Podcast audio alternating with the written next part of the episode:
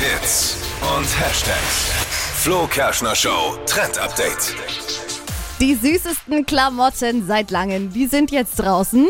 Nämlich von Haribo. Die haben jetzt gemeinsam mit der Marke Tezenis, ich weiß nicht, ob ihr die kennt, so eine Nee. italienische Marke, gibt es in verschiedenen Online-Shops, auch bei Zalando und Co. findet man überall.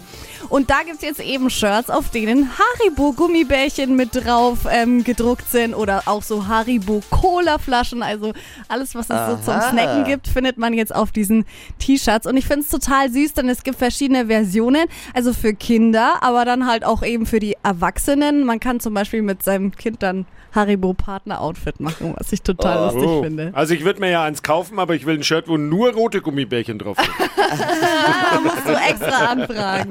Ja, ey, gibt's mit Sicherheit. Ich will nur rote. Ja, wenn sie clever sind, gibt's die. Ja, Wenn sie musst du clever noch mal gucken. Guter Gibt- Punkt. Gibt viel Auswahl und die Teile kosten auch gar nicht so viel. Also um die 15 Euro wäre vielleicht auch noch was für das Osterkörbchen, was jetzt dann bald ansteht.